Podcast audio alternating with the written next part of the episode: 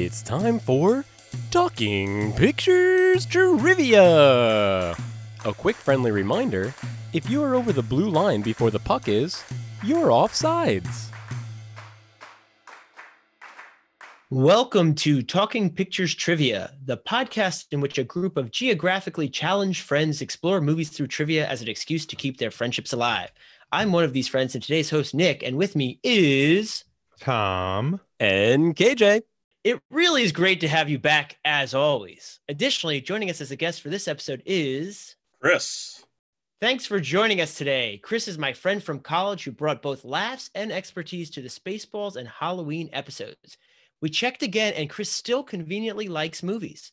For those joining us for the first time, we start off each episode with a movie quiz, as these pivotal questions will determine who earns today's trivia crown. Then, once the fierce competition is over, we followed up with our famous movie rant where anything goes. KJ, tell us about today's TV show. Today, we are going back one year ago to 2020. Most of us are stuck home for the first time in our lives.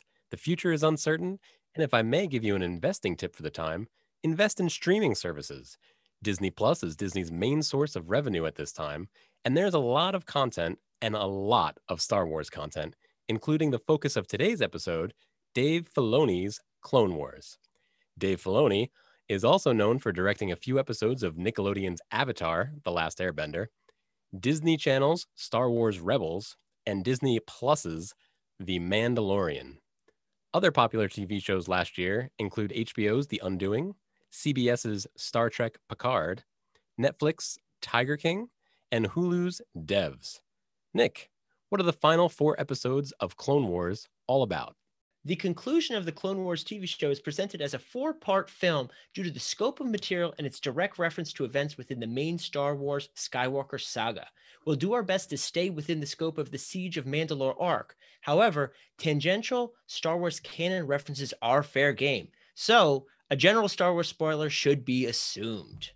At the onset, we're briefly introduced to Star Wars icons such as Anakin Skywalker and Obi Wan Kenobi, but then our focus promptly shifts to another series of characters as they navigate the resolution of the galactic conflict. This includes citizen Ahsoka Tano, the once Jedi Padawan of Anakin, prior Darth Sidious apprentice Lord Maul, and the clone troopers, specifically Commander Rex. Additionally, Mandalorian Bo Katan's quest to free her homeworld from Maul's grasp is accomplished through a tenuous alliance with the Galactic Republic. We find out that Maul's war was a ruse for a higher purpose, but he didn't trap the prize he was baiting. Ahsoka bests Maul and Mandalore is retaken, but at what cost? A great disturbance is felt by all those force sensitive as Sidious initiates Order 66, in which the clones are mandated to turn on the Jedi. Ahsoka cleverly removes Rex's inhibitor chip, freeing him from this compulsion, and the two plot an escape plan from the crashing Star Destroyer. Maul cunningly flees. Ahsoka and Rex are the only survivors. After a proper burial of the fallen clones, Ahsoka fakes her death and goes into hiding. Some time passes, and we see the wreckage and the discarded lightsaber through a new lens, that of Darth Vader. So that's all that really happened in this uh, event here. KJ, if you only had one word to describe these episodes from the Clone Wars, what would it be? Demystifying. Tom? Machiavellian. Chris? I would say evasive. My word would be Ahsoka. It's time for question one. What color are Ahsoka Tano's lightsabers? Locked in. Locked in. Locked in. KJ, would you like to lead us? The lightsabers given to her by Anakin are blue. I believe it is Chris. Yeah, the lightsabers that she gets are her old lightsabers, which are blue, even though they should be white. Tom. I said blue as well. Everyone will receive one point. The reason I brought this one up is depending on when you're looking and what book or show or movie you're watching, the answer changes. Earlier in the Clone Wars, her lightsaber was green. The ones that are within these episodes are blue. And the Rebellion era, her lightsabers are white. Chris, I think you were about to bring up something of an inconsistency, perhaps. I mean, we could talk about inconsistencies through this and everything. We could take an entire hour to talk about inconsistencies. So, honestly, even at you don't really know exactly when they turn to white, although they definitely should. And there are some canon stories about how the Kyber crystals themselves can change.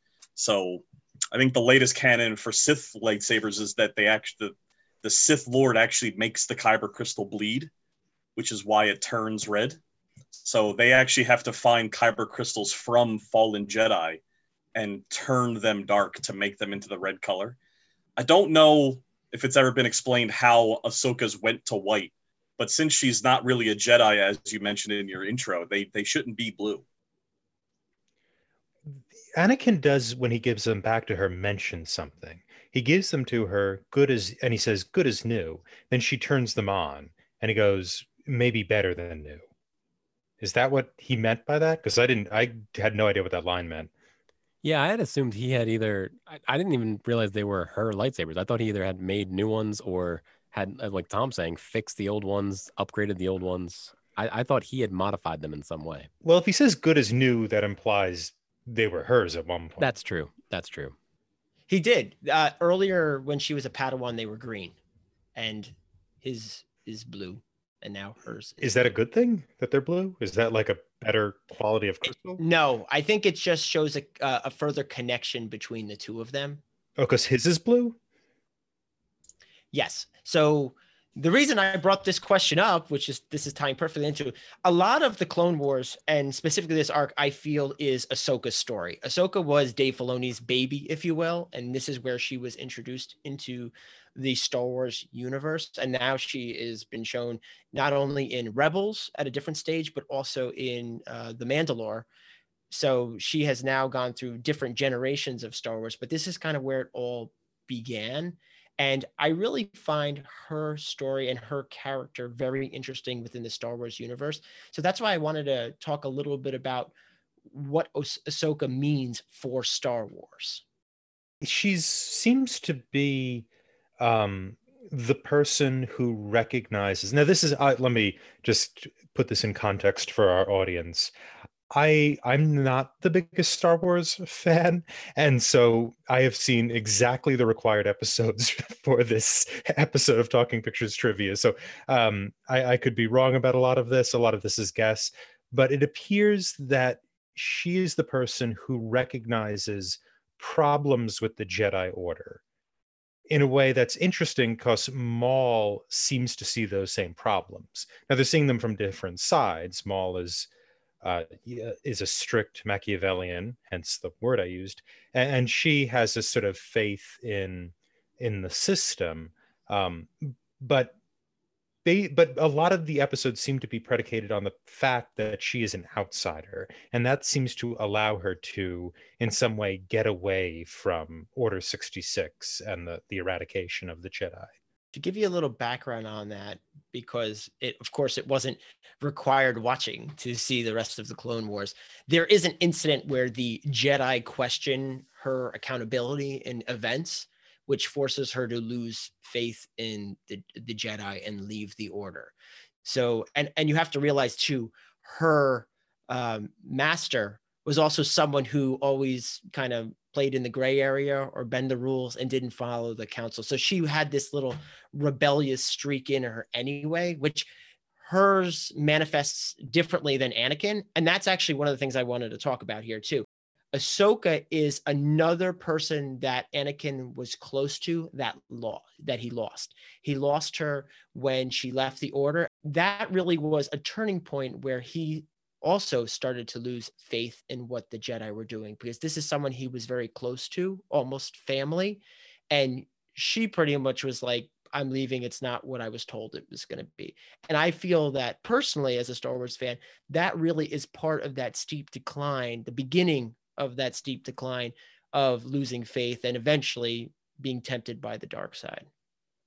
I think I think we have to understand that Star Wars is always for kids everything that George Lucas ever designed, whether it was the original movies, the Clone Wars, or anything else he had his hands in, was always designed for kids.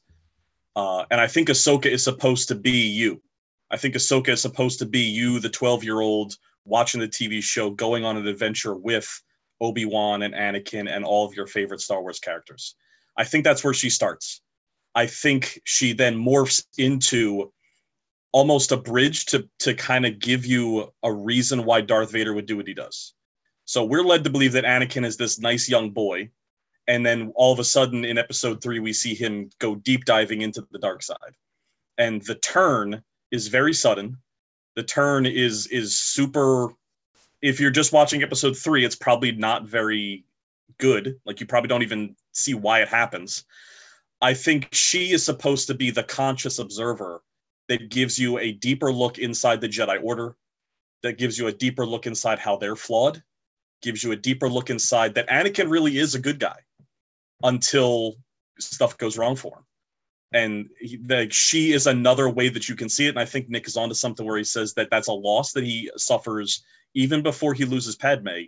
He loses Ahsoka because of the way the Jedi Order treated her during her her trial. Yeah, and it, it's interesting what what they keep in uh, from episode three. There's the meeting of the council that is from episode three, if I'm not mistaken, correct? So there's this what for our audience. There's this one scene where Ahsoka goes to meet with the the Jedi Council in you know in the the holograph conference room. Um, that's taken from episode three. Ahsoka's not in episode three, but it's like two minutes later when she walks in the room and they continue it and the the bit of conversation they choose to keep is um, them deciding that they have to take out the chancellor and that this is something they have to do with a great deal of delicacy right with delicacy we must do this yes or however Yoda, I got to tell you, Yoda in episode three drove me crazy. I wanted that puppet to shut up. I, I couldn't, but anyway, that's tangential.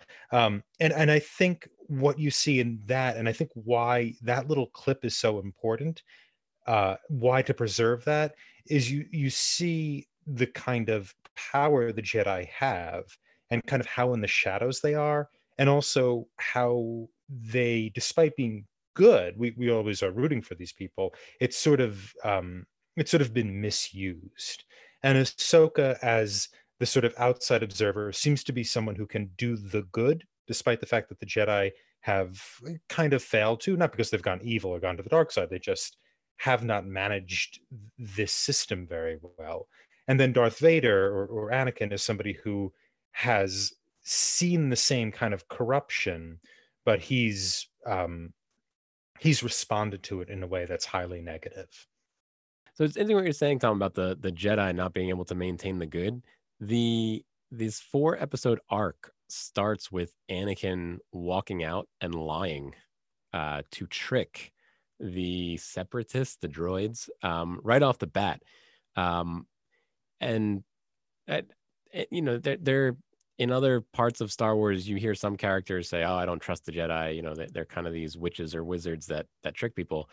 So I guess we got to see that firsthand right? That was an example of literally a Jedi coming out lying for his own benefit and then slaughtering a bunch of robots in this case. But and even beyond that, they violate a hundred year old treaty to go into Mandalore, right? Because it's the you know quote unquote right thing to do, and maybe it is, but that's kind of problematic, right? you know, right? And and it, you don't need that bit of plot detail, I don't think anyway.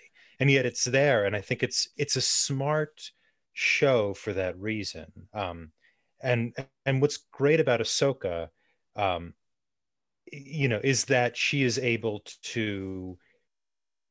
We're able to see her respond to. I said this already, but we're able to see her respond well, as in a positive way, to the flaws in the Jedi and kind of go her own way, which typically means go to the dark side. But with her, it's it's this kind of third way, right? It's a fighter for the light but who isn't who isn't um, restrained by the order or or forced by the order into some direction or other. I'm sure we're going to go into the overall conflict a little bit later. So there was actually purpose to the whole Mandalore, but I want to stay a little bit focused on Ahsoka for this portion.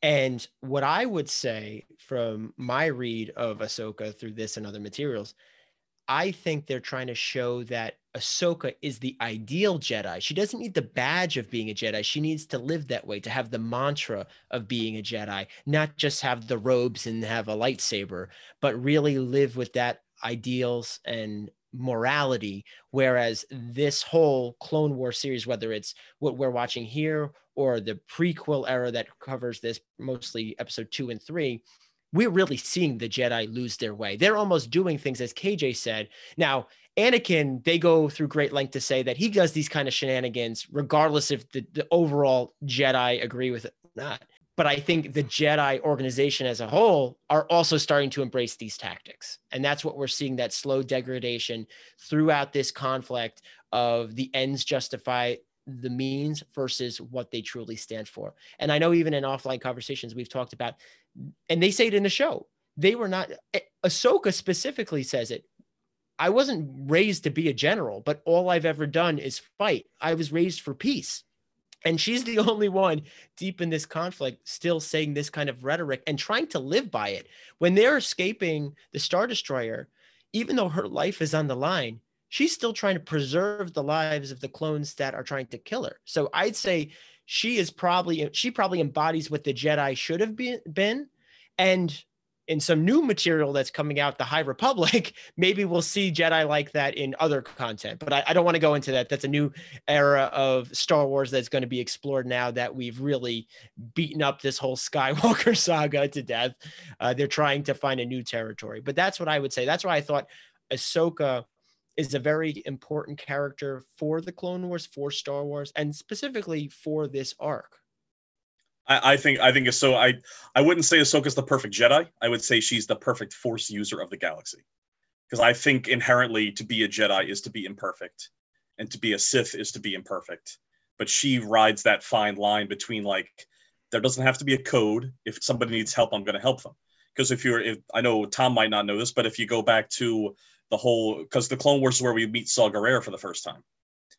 She wants to help the people of that planet, and the Jedi say no because it is against their code or it's it's against the the the Republic at the time, or they're not they're not part of the Republic, so they can't help them. But Ahsoka is basically the impetus to say, listen, we need to help these people out, even if it's just not directly fighting, but training them.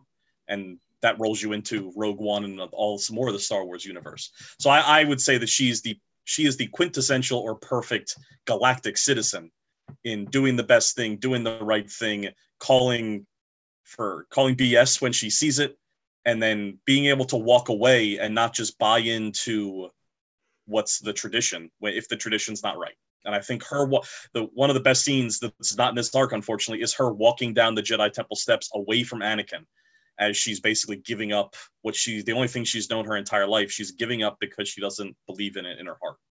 I would agree with you. Jedi is just a label in that as we grew up, we just assumed people who had the Force were Jedi and this really shows you that's not necessarily the case now she is a good person versus organized religion so they may have all their different objectives and i'm not picking on religion okay uh, but i'm just saying in this world jedi is a pseudo religion and sith is a pseudo religion and she is choosing neither of those but to live a good life and help people out so she chose her own path i think that was well put chris yeah, it's it's uh it's interesting. It's a it's a religion that has this kind of like um martial responsibility to a state, which is a weird, you know, kind of um kind of Wu-Tang sort of sort of idea. I bet you if you go back in history, that's not necessarily the role they play. And I was alluding to some new content that's coming out. I'm curious if we will see that a little hmm. bit more in the High Republic at the peak of the Jedi organization. They have aligned themselves to peace being the Galactic Republic being maintained in these films. I'd like to see a little bit more of that backstory. The books just came out, so this is something that I just haven't had a chance to get into yet. And maybe we will or will not get more on that. But you're right. It is a little odd. There is not necessarily uh, using these kind of analogies a separation of church and state in this world. So, and that ends up being their downfall, which we're going to explore, I'm sure, in, in further questions as well as dialogue. It's time for question two. Why did the renegade Sith, Lord Maul, make his presence available to be leaked to the Grand Army of the Republic. Locked in. Locked in. Locked in. Chris, we're going to start with you. I'm going to have an answer that's that's I don't I, you might think it's right, you might think it's wrong, I'm not sure. The answer is crazy. I think this is always Darth Sidious's plan. That Maul in the episodes says that he is trying to lure Anakin Skywalker there. That's his that's his tet, and that's why he's he wants Obi-Wan and Anakin to come there so that he can have revenge on Obi-Wan. I think that all of this was orchestrated by the Emperor, and Maul is still a pawn because the Emperor wants Ahsoka on Mandalore because the only way that Anakin falls to the Emperor is if Ahsoka's not there to stop him. Maul says he wants to capture Anakin because Palpatine wants Anakin.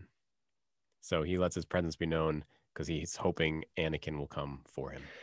Yes, it's in order to capture Anakin to, you know, palaver with him in, in order to um, turn him away from from Sidious to stop Sidious ultimately.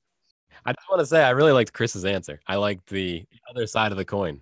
The only reason I'm the only reason I'm saying this is because Darth Maul, this entire series of, of movies, whether it's the prequel, whether it's this, whether it's Rebels, he's always felt himself to be in control when he has had absolutely no control whatsoever.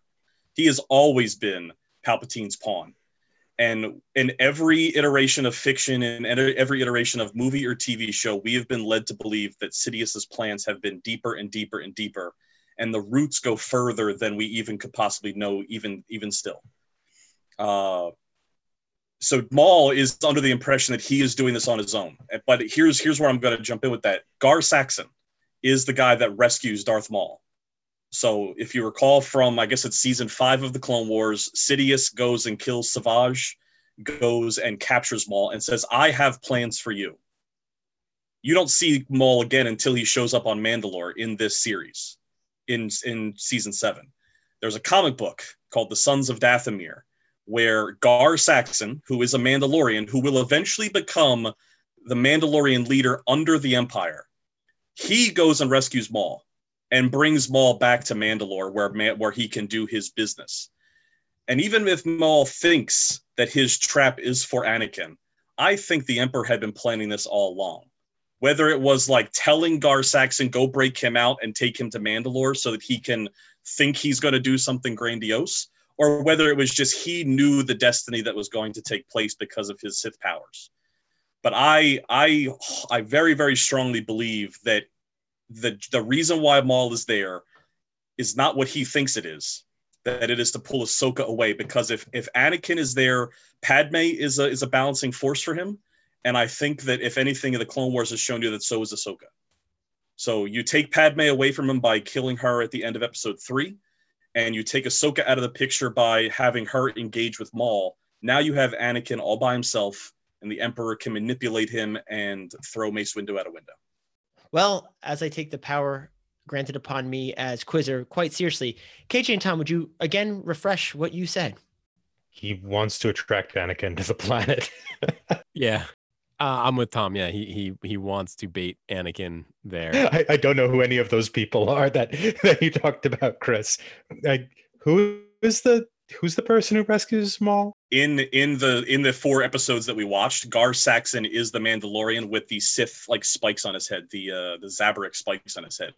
He he's not even named, I don't think, in the in the episode, but maybe once but he becomes a, an important character in the Rebels series, and he's in that comic book that I referenced as well. D- does he fight Bo Katan in the elevator scene? Is that who that is? I think he might. I don't remember exactly. He he pops up three or four times, but he's only ever mm-hmm. named, mm-hmm. I think, once. There's a quick scene where Maul mess or there's a quick scene where he messages Maul and says, "Hey, I need your help down here," and Maul's like, "You're on your own. Die well, man." Oh, that's that guy. Okay, that guy. Mm-hmm. And and so okay, all right, fair enough. Okay, so the points are going to go to half a point to Tom and half a point to KJ. No points to Chris, although I love his theory. So the reason you're only getting half a point is yes, he wanted to take him there, but he wanted to kill Anakin. You guys made it sound like he wanted to have a chit chat with him.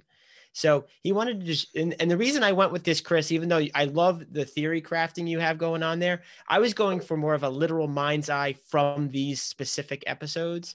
And he, uh, Maul specifically states that he wants to destroy Anakin Skywalker, depriving Sidious of his prized pupil. So he thought if he killed Anakin, he would be able to stop this entire machine that Sidious had designed. So the reason I want to bring this one up, and I, I really like where Chris was going with this, this episode was entitled The Phantom Apprentice. Of the arc, I think this was my favorite episode because it really relayed a lot of information that was missing pieces within the major Skywalker saga movies. We found out a little bit more about what Sidious was planning and who knew it at different times. I think it is interesting to hear what Chris was saying about the pawn. Maul always thinks he's acting independently. So I, I really had trouble not giving Chris any points there because I was sticking with the source material we had here. But I, I do think that was a very interesting analysis. Now, what was also interesting in this is Ahsoka's response to this revelation that the Phantom Apprentice is actually Anakin. And she says the following lines I know Anakin, your vision is flawed. Now, Chris may have already shared a bunch of his feelings on this, but what do you guys have to think about her interpretation of the the you know the mic being dropped there? Oh yeah, it's great because what's interesting about the conflict between them is Maul. I'm going to Chris. I'm going to put aside your your analysis just because I'm, I'm not familiar with much of what you said. So my interpretation of of this scene, based upon the the the brackets around what, what I, am aware of, is that Maul is the the most aware person here. Um, not only in terms of the literal plans of Sidious, but also in terms of kind of the nature of of the galaxy of, of kind of the, the political galaxy and so the, the politics of the galaxy rather and so um so he his interaction with her is really interesting because the way I read it is she's so turned off by the things he said, which are all true, that she actually responds quite poorly. She doesn't, you know, team up with him to stop to stop Star Wars Hitler, right? you know, she, she she just refuses because you know you don't team up with Mussolini to stop Hitler, right? So but however, she's doing this based on um, a complete misunderstanding of the politics of the situation. Uh, and so, you know, what's interesting about this is you want to kind of cheer her on for the good fight to to stop the villain that you know has inspired this war. However, it seems like she's really not doing the the kind of politically expedient and maybe even practically intelligent thing in the moment by by seeking him in battle. I have a quick news flash. After pondering this some more, I do think Chris also is warranted a half a point. Wow. The late half a point coming in. so I was a little confused about the scene. I guess I think it's in this the Phantom Apprentice episode. So they're in a throne room and they fight right? They fight, and then Maul's like, "Join me," and she's like, "Okay," and then I think she says, "What's your plans for Anakin?" And he says, "Whatever," and then she's like, "No, then I don't want to join you." Wasn't that a weird moment where she's like, "Yeah, oh yeah, okay, fine, I'll join you." Like it was, it was a, it didn't fit the narrative, or, or am I? Did I misunderstand that? It's well, what what turns her off is him recognizing what is actually happening. He tells her Anakin's become you know, Anakin's the apprentice. Anakin is the Phantom Apprentice. He is the one who is going to to change the state, and she refuses to believe this because she has this this I, I don't know if you call it doe-eyed view of Anakin, um, and it causes her to engage Maul in battle. I think KJ is talking about the split second before that, where he's laying out Sidious's plan, and I think there was a moment there where she was saying, "Oh yeah, that guy's really doing some bad stuff. I'll help you with that." But immediately immediately flips the whole script just by the mention of Anakin where it was a little tough even for me that she's like, "Wait, you know this guy's horrible, right?" But I think she was trying to figure out what was the greater evil but then came to her senses again very quickly. If you remember a little bit earlier, and I don't know if it's that episode or the episode before it, uh, she's being briefed before they leave, before they separate, and she's being briefed by, I believe it's Obi Wan, is talking about Darth Maul and like, oh, he's hard to kill, blah blah blah. blah. They, they also they also drop the name of Sidious then, and they they want more information on him because at the time that they don't know that Palpatine is Sidious, and they they have a they have a suspicion, and they even say they're going to send Anakin to watch him, as which she then replies, "You mean spy on him?" Which I'm sure he doesn't like. So she, once again, in that scene, I know this is not what we're talking about, but that scene kind of solidifies the fact that she does not agree with the Jedi. That she's helping them out because she knows she can because she's a good galactic citizen. Uh, and I think that the fight with Maul and the the trying to like reason with him in that instant is because her goals are to to get after Sidious. That she knows that Maul's a pawn and that he's just a means to an end, and that end is information on Sidious. Once he brings Anakin into it, she then goes from being level-headed to taking it personally, and then it becomes an all-out fight. So she lies. She doesn't intend to join him. I don't know. She I don't think she has any inclination to join a Sith user, a dark side user, or do anything evil. I, I can't say that she's not lying that she'll help to get rid of Sidious, but I, I I don't think she has any desire to become a Sith apprentice, which in Maul's track record ever since the Phantom Menace and he gets chopped in half, that's literally all he's wanted to do. He's wanted to become a Sith master and have an apprentice of his own. This is the second of three attempts that failed miserably for him if she is lying and her intent is not to join him, then that kind of echoes the beat from the first episode where Anakin lies to the to the bots, right? She is then doing what's you know what the she's tricking, she's being uh false. She she is she is his Padawan. Like he he taught her everything she knows, and even though Obi Wan is there with her for a, a good portion of it, there are plenty of beats that she takes directly from Anakin. Just so happens to be the good stuff. She plays in the gray area. What can I ask uh, those who are more expert than me?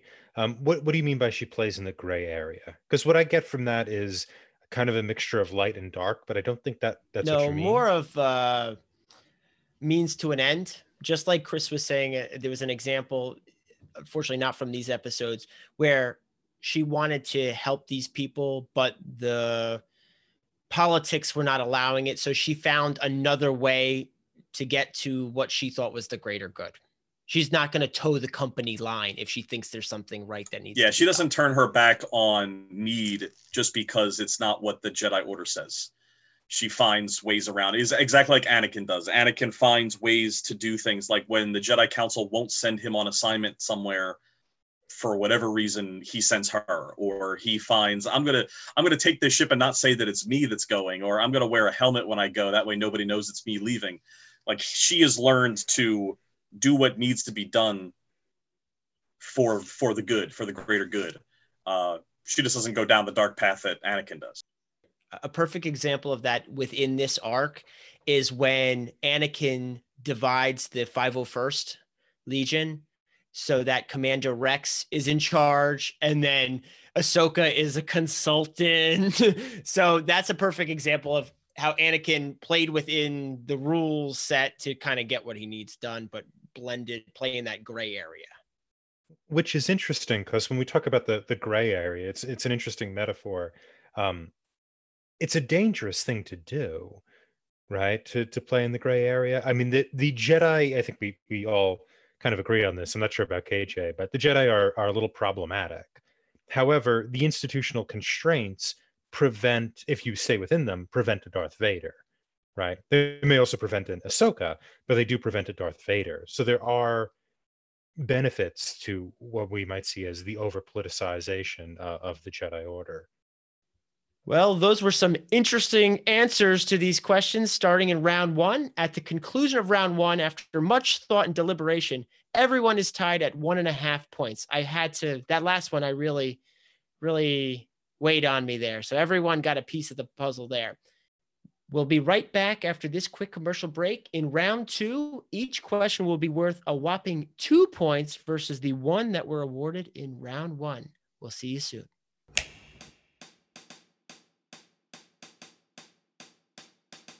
Hi, I'm Quasimodo, the hunchback of Notre Dame. If you're anything like me, you spend most of your time working and hanging out near enormous deafening church bells, which won't stop ringing, no matter what. The only time I don't spend having my head pounded in by two ton migraine machines, I spend walking around 15th century Paris, listening to idiots screaming in French about the health risks related to not drinking enough wine while trying to avoid horse leavings. There's horse crap everywhere. I mean, really everywhere, and everyone smells like it too. It's just, I, I can't even. Seriously, no one bathes. Also, lice. No one doesn't have lice. It sucks. I hate Paris. I hate France. I hate my life. However, recently, an angel from the Lord above, the same Lord who made this disgusting place with the loud bells and the lice, sent his archangel Ronaldo to me one Christmas Eve with just a tad bit of salvation noise dampening deodorant. Earburn Cosmetics new noise muffling, smell good male hygienic solution. Just apply the deodorant stick under both your arms, and not only will you smell less like horse dung than anyone else in the capital city, you also won't suffer permanent hearing loss while ringing giant bells in an enormous Gothic house of worship. Smell like a mountain breeze as you strut around Paris without having to hear a word of garbled French. Impress the local lecherous cardinal with new confidence and a strut in your step. Take it from me, Quasimodo. Paris is a lot more beautiful when it's quiet. Although it is still covered in horse and pig droppings, the deodorant doesn't help with the mounds of waste product. But you know what? It's fine. It's fine. That's Noise dampening deodorant from Earburn Cosmetics. Smell quietly. And we're back.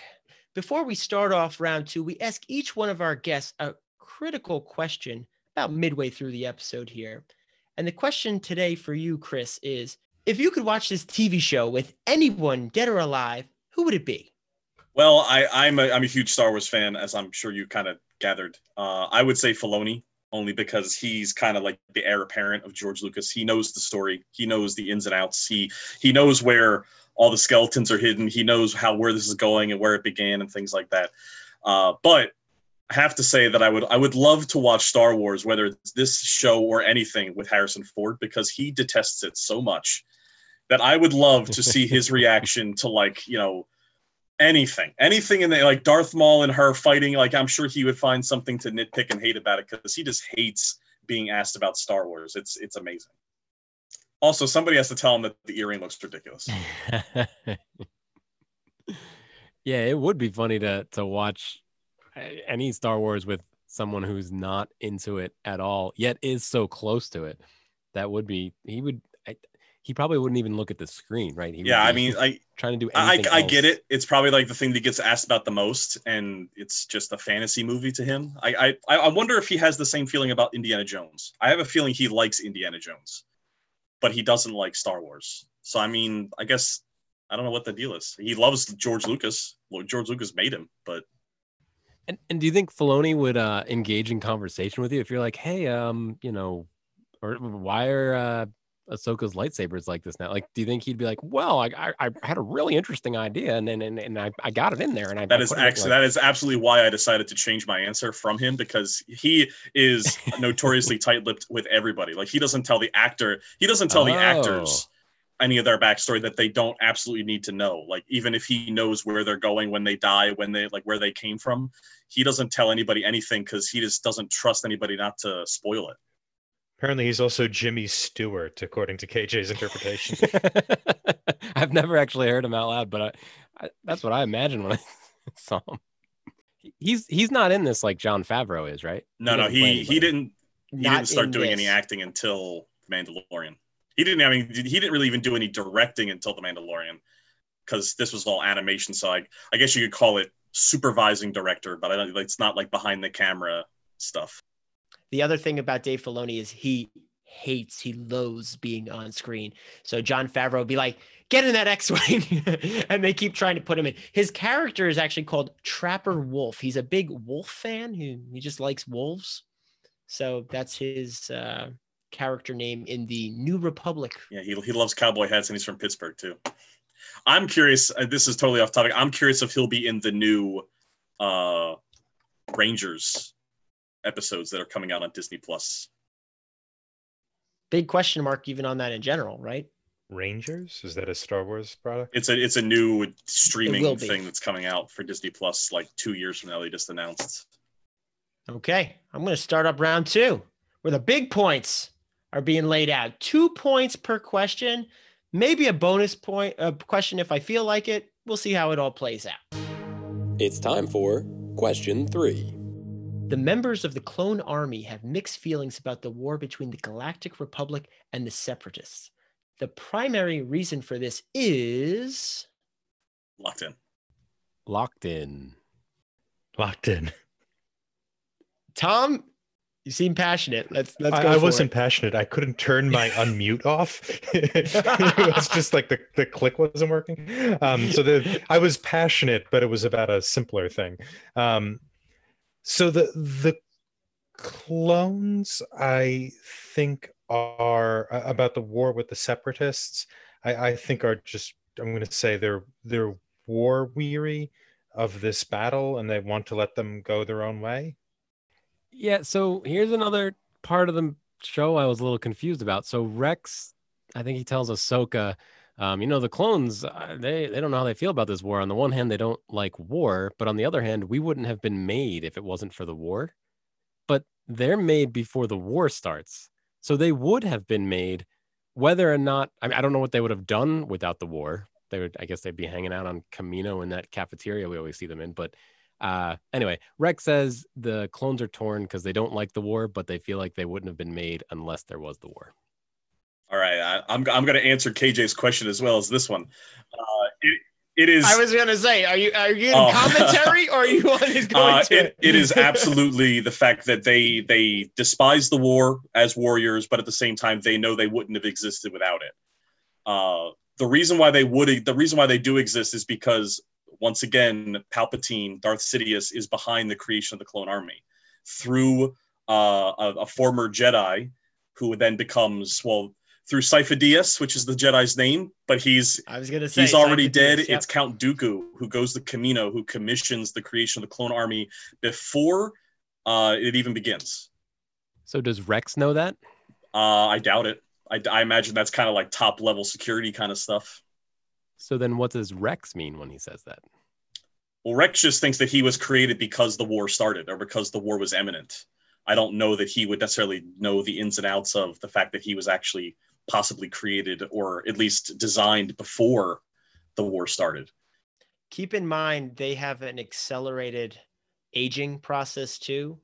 So tensions were there for quite some time, even before war, all out war broke out or was instigated, uh, depending on what angle we look at. So that's the other part of the coin. But you're absolutely right, Chris. This was, you know, handled way, way back when to get the ball rolling. And if there was no need for this war, whether it was justified or not. Yeah, it's actually, and we can bring it back to these episodes. It's actually said in this in this arc of episodes. I think Darth Maul says that it's been his plan all along. He's been playing both sides against each other, or maybe Obi Wan says that actually that they've been playing both the Separatists and the Republic against each other, and it goes all the way back to Sidious was helping the Separatists uh, and Senator at the time, Senator Palpatine was helping the Republic, even though those people were one and the same, and they were both basically playing both sides in order to get exactly what they wanted. Yeah, it's it's it's also it's also possible that because the clones are being created all throughout. The clones you see in episode two are not the be all end all. They continue to create clones all throughout, oh. just like the oh. separatists continue to create droids all throughout there's a couple episodes of the Clone Wars where the Separatists are literally trying to go and kill and and and take Kamino because they know if they if they took the cloning facilities, they would they would basically hamstring the army. Uh, that's where you meet Fives and Echo in that in that arc ah. of the ah. Clone Wars. But yeah, so they the clones are being made all throughout the war. So maybe who knows when Rex was born? Was he the first one? Was he the second one, the seventh one, or was he the thousandth one? Some of the clones were probably only created after the creation of the war, the beginning of the war, and were literally made because of it. That makes a lot more sense. And and most of the clones at this point are probably the second or third batch there, right? It makes a lot more sense. We're at the end of the Clone Wars. These clones were made for the wars. Okay, that makes a lot more sense. Uh, why why Rex would say that? What what are they cloned off of? Weren't they cloned off of Boba Fett? They're clone of a Jango Fett. No, his father. Jango Fett. Okay, Jango his Fett. father. Right. So they're That's another Who we now know so is they a can't go they can't go before Jango Fett, right? no, he was the donor. But they like he he Was- can't it can't be generation 1000 because Jango Fett isn't old enough. No, they have an enhanced aging process. They they have they grow faster. The only one who doesn't have that, since we're getting super nerdy, which is what this podcast is all about, when he made Boba Fett, which was his son, he specifically said that I want him to age normally. All the other clones age faster, so they reach maturity, uh, fighting age quicker. But Jango Fett isn't a clone, right? no, he's the donor. So he wouldn't age faster. No, he's talking about Boba. So Jango is the donor. The only So here's yeah, here's my point. There is a bracket to when these clones could have started because they couldn't have started before Jango was born. Yes, but we're not talking. this is that only far like back. four years after episode two. Even at even the last moment of the Clone Wars is still only three years after the conclusion of episode two. All of those clones are technically three years old that you see on on screen in the Clone Wars. Oh, okay. They're They're that- they're that they come sped out of the womb. What Nick is Yeah, saying okay. is that when Jango Fett was commissioned to give his DNA to do this, because he's a Mandalorian, most likely apparently now, uh, he was commissioned that he said that he wanted as a payment, he wanted his own clone, but he didn't want it to have any of the genetic modifications or sp- speeding up.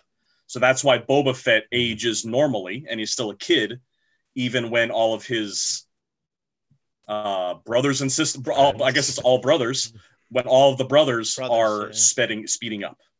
The points for that one were two for Chris and two for KJ. It's time for question four. Clone Protocol 66, commonly referred to as Order 66, is comprised of two tenets to determine who should be executed for committing treason. What are these? Locked in. Locked in. Locked in. Okay. KJ. The two tenants. Um, so the easier one is clones that don't uh, follow this order, right? That's the kind of the easy one. The other one felt loosey goosey to me. It's either Jedi, it might be Jedi and Sith, it might be Jedi Sith Force users, it might not. It's the the second tenant is a little wishy washy. Uh, so yeah, clones who don't adhere and um, some kind of loose Jedi-ish situation. Chris? Uh, yeah, I'm going to say something similar. They, the the second part about the Jedi gets a little gray, uh, but definitely kill the Jedi and kill anybody that is aiding the Jedi, including other clones. I'm going to say something similar. Um, people uh, will be identified as traitors to the Galactic Republic if you are assisting a Jedi um, to, to evade Order 66, to evade execution, and therefore you'll be executed. Or if you are a Jedi, then you are sub, then you are a traitor to the Galactic Republic, and therefore will be subject to execution. I'm going to give the points to everybody. And I think this is a fun thing to talk about, specifically what everyone was dancing around the one tenet of this code. Everyone's going to get two points. The Jedi portion of this. Now, there's a lot of things we can talk about here because they still were going to kill Ahsoka. She technically wasn't a Jedi. She was raised as a Jedi. She left the Jedi Order. But if Rex wasn't there, I, I'm pretty sure, I don't know what your opinions are, that she was a goner. The other side of the coin is I don't think it has to do with Sith. This goes beyond this material, but there's a group called the Inquisitors who have Sith training, who actually operate in the Empire to hunt down the remaining Jedi. So it's not all Force users. But do you think that Ahsoka was a goner like I do? Yeah, they're they're trying to kill her. That was the, the last episode, right? Was let's kill her and then when rex puts forward the argument that she's not a jedi it's it's sort of immediately rejected as seen by the, the fight sequence yeah i'm, I'm pretty sure I, I think this goes back to one of the things we said earlier the use of the term jedi versus the use of the generic term of a force user not for the empire is what i think it really comes down to because what you alluded to with the inquisitors is absolutely right that there are there's literally a squad of individuals who are themselves force users who are under the leadership of Darth Vader, who is under the direction of Emperor Palpatine to go out and find Force users and either terminate them or sway them to their side. So I, I think they're saying Jedi just to make it kind of cut and dry for the viewer a little bit, but that leads to gray areas, which I feel like this episode tried to fill a plot hole in that where the original the original selling the original telling in the in the movie was execute Order 66 killed the Jedi, when actually in canon is now Order 66 kill the Jedi or the Force users who don't agree with us is what it probably should have been. And the them point them pointing out that Ahsoka's not a Jedi, but we're still going to kill her anyhow is not filling a plot hole, but at least acknowledging it exists and acknowledging that it's it's it's weird. But that's not as catchy, Chris. Yeah. yeah, I think it's also that you have a group of people who have been psychologically trained by chip or, or Pavlovian, whatever it is. I think it's a chip, right? It's a, a chip in their head um, yep. to kill people they associate who they think of as Jedi. So it's always filtered through the clone, the individual clone's understanding, and they are completely on board with calling her commander, with thinking of her as a Jedi, and they lose complete control. They become they become Pavlovian responders once Order 66 is issued. And if they have it in their head that, you know, this woman is a Jedi, I don't care what no council says, she's she's my Jedi, they're going to respond accordingly. If you remember the scene when the switch flips, Rex brings up his gun and his hand is shaking. He's compelled to do it. He's compelled. So they do seem to be understanding that they have no say in the matter it's going to happen. Some of them seem to embrace it a little bit more, but there was a connection specifically between Rex and Ahsoka. And, I think to go back on the idea that it may, it's not just Jedi, it's Force users against the Empire, is that they almost instantaneously then go and say kill Maul, who is not a Jedi, who is a Force user that is against Palpatine's plans.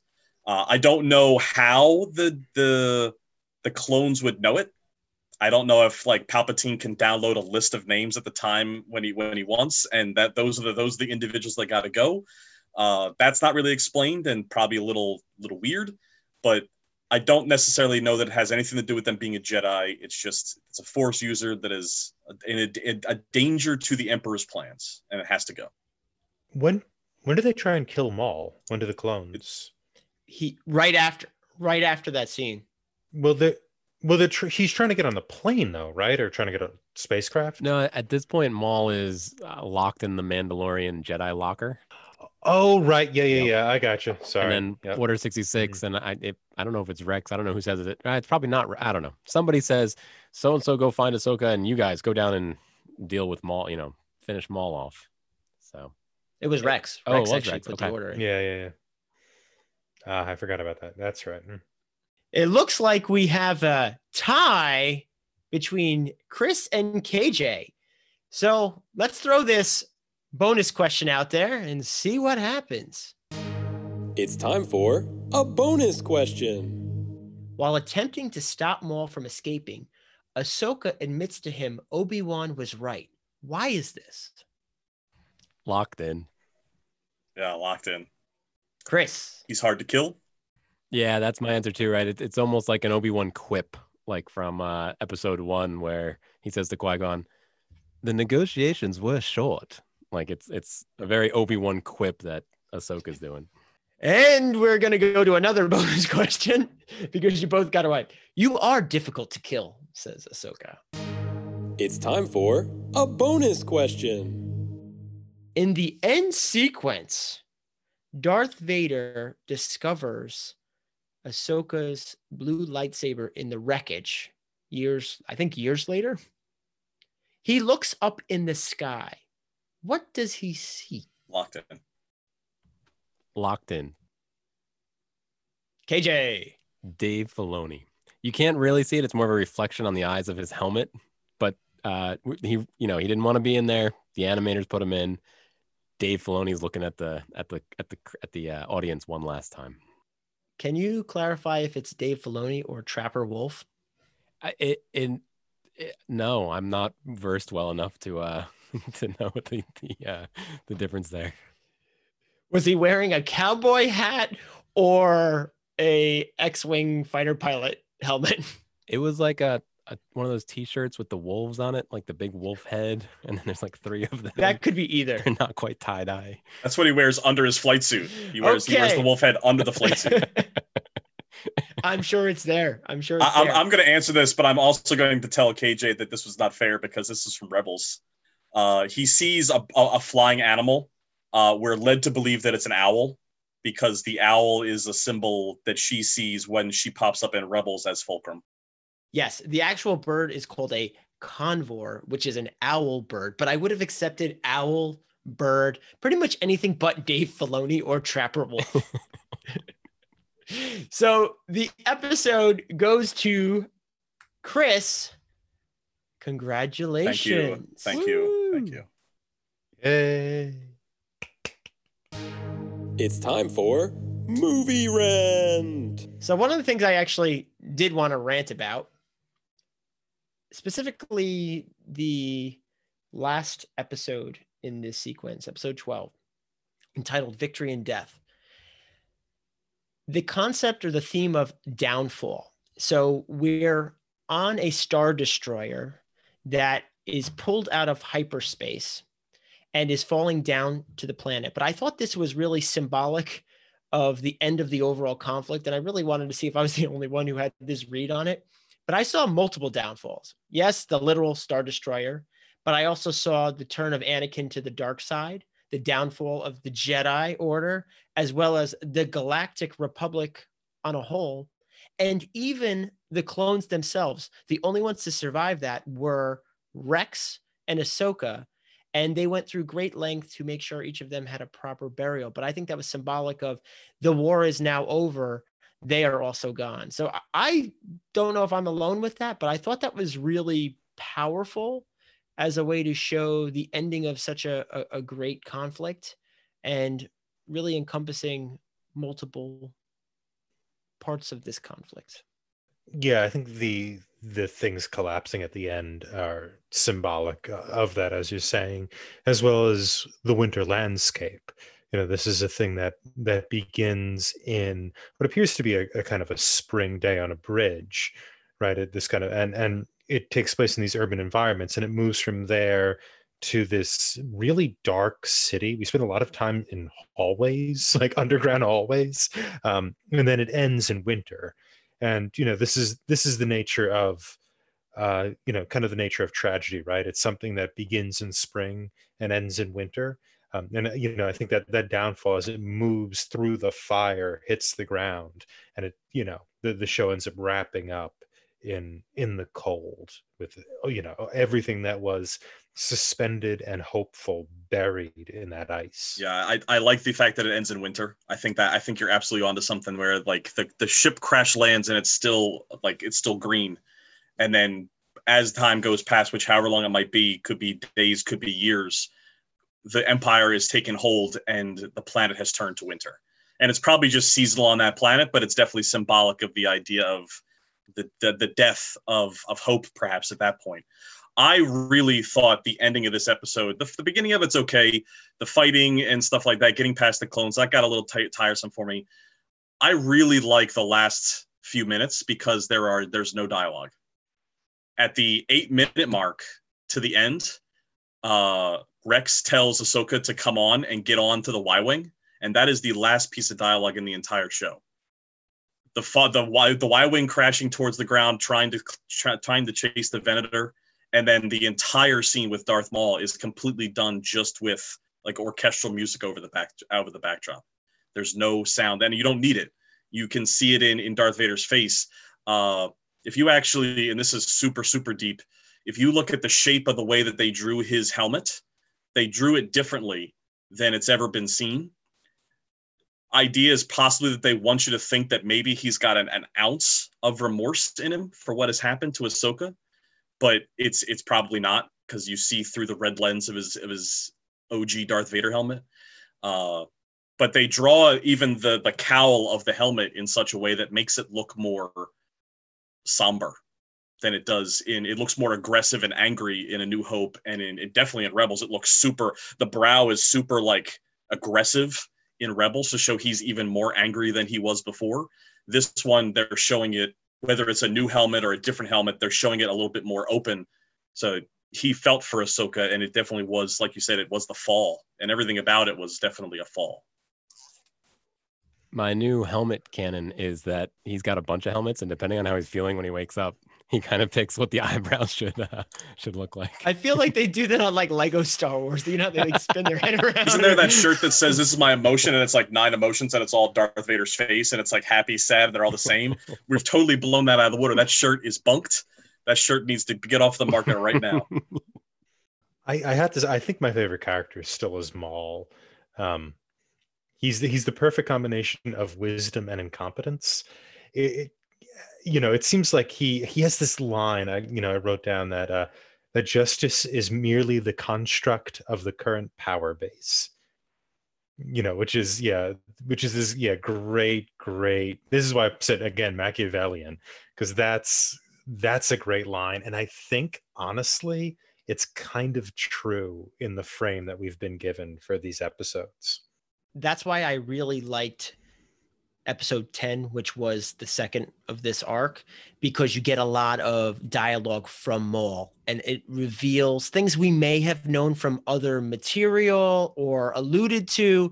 He just outright says what his master was planning all along and certain elements that were outside his vision that are now coming to fruition and he can see the angles and how he was moving the chess pieces before he hit checkmate so i really like that. Some of the ones just like chris was saying before the last third fourth episode they get a little bit shooty shooty you know but that one was pretty good. The end was solid but i do also thoroughly enjoy maul. He was such a good part of the phantom menace movie and was underutilized. He finally has some of that dialogue and some of that appeal that may not have been there when we just got a glimpse of him in in episode. Even one. though I said earlier that I thought Maul was a pawn all along, and I guess that was question two's answer, I do feel like he's one of the characters that has probably grown the most in Star Wars. Uh, there are times, not in this arc, unfortunately, I keep referencing other things, but there are times when he's with Savage, his brother, spelled Savage because we have no uh, no ability to come up with good names. Uh, yeah, Star Wars name. He he preaches patience. He preaches a Jedi tenant to his own brother. Patience, brother. We will get there. Patience. It's slow. It's a slow process. We will do it. And I don't know if this is something he picked up while kind of understanding Sidious's plan because he's the ultimate slow play of the whole thing. Uh, but I, I, see a lot of growth in Maul, even though he still, in my opinion, never really understands that he's always being used. Uh, he does have those really good quotes. He does basically, you know, drop truth on the ground, and I, I do like his character a lot. I would love to see more of him. He has a yeah, he has a lot of wisdom, and and he's I. So I'll ask this: Is he wrong about anything?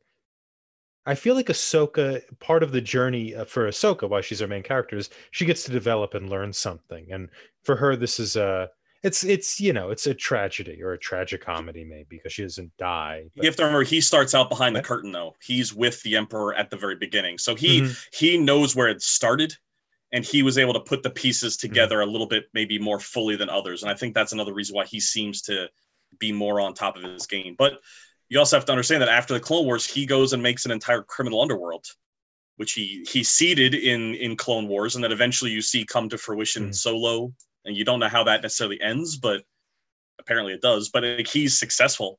He uses his power to his gain. Yeah, he seems to be an honest, an- another type of rebel against the empire, right? Because he, if he's working underground, isn't that in opposition to kind of law and order, which seems to be the mantra of the empire? this is part of that big character development arc Chris alluded to. So when he first is under Sidious, he actually is pretty much just a ruthless killer. But I would say Maul is the ultimate survivor because he finds out he got cut in half in episode one. Okay. And he used his hate and rage to stay alive so that he could then get new legs and be what he is today and he learned from that and that's where the patience came in. Because if you go into some of the earlier material just like chris was talking about some of the comics he was just trying to hunt out and kill jedi even before palpatine wanted him to. He was really aggressive. And then he realized all the moving pieces and found even in this show he was trying to already set the plans for how to survive in the new world when the empire takes over. I, I, feel like his character, his his episode one character, is what Grievous became. Like, because Grievous has that same story. Like, he wants to hunt Jedi for for sport or whatever it is, because his culture is warrior hunter in nature. And I think they decided to take Maul, which started out like like Nick said in comics beforehand. He actually goes against the Emperor's wishes, or at that time Darth Sidious's wishes, and and hunts a Jedi when he shouldn't be, because he's supposed to be hiding and he's not. He's actually going out there hunting a Jedi, and he grows. He he gets more in tune with the environment. He learns, and he is absolutely 100% a survivor.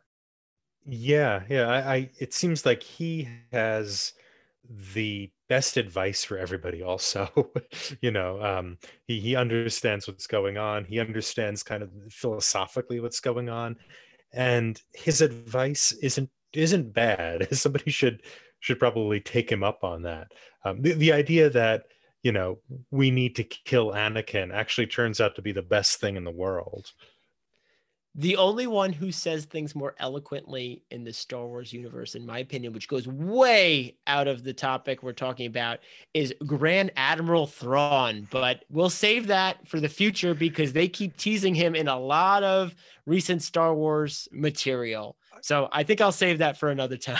I will say the worst line though was also Maul's um every moment of your life has led to this. I, I- ugh, I hate That's that such line. a Sith. That's such a Sith line. Oh, it's such though, yeah, you know? it's such a like it's such a like generic bad guy line. Hmm. It's like saying your world will fall. Yeah. It's up there with unlimited power. I don't know what you're talking about. That's the best line in cinematic history ever. Unlimited power. well, guys, this was another fun one. I'm going to be congratulating Chris not only for winning, but really, we're just glad to have you back on the show with us today. So thanks for coming back, and and of course, your superior Star Wars knowledge did get us all in the end. It seems. Uh, well, thank you very much for having me. This is this was the episode that I was hoping to get asked to come back for. Uh, the Spaceballs one and uh, the Halloween one. They were just they were just little morsels feeding me, getting me ready for this moment. So I, I really appreciate it, and I hope to come back again in the near future when you talk about anything Star Wars. I think we already have you on the hook for something that might be a little different than we're normally doing, but is definitely within the Star Wars universe. So stay tuned for that announcement in the weeks slash months to come. Not really sure. Excellent. Check out our website, talkingpicturestrivia.com, for more information about us and our episodes. You can find us wherever you listen to podcasts, as well as our YouTube channel. We are extremely grateful for any positive reviews, as those help others like you find us. If you like what you hear, remember to like and subscribe to our show. Do you think this was a solid conclusion to the Clone Wars? Why or why not? Leave a comment on our YouTube channel and let's continue the conversation.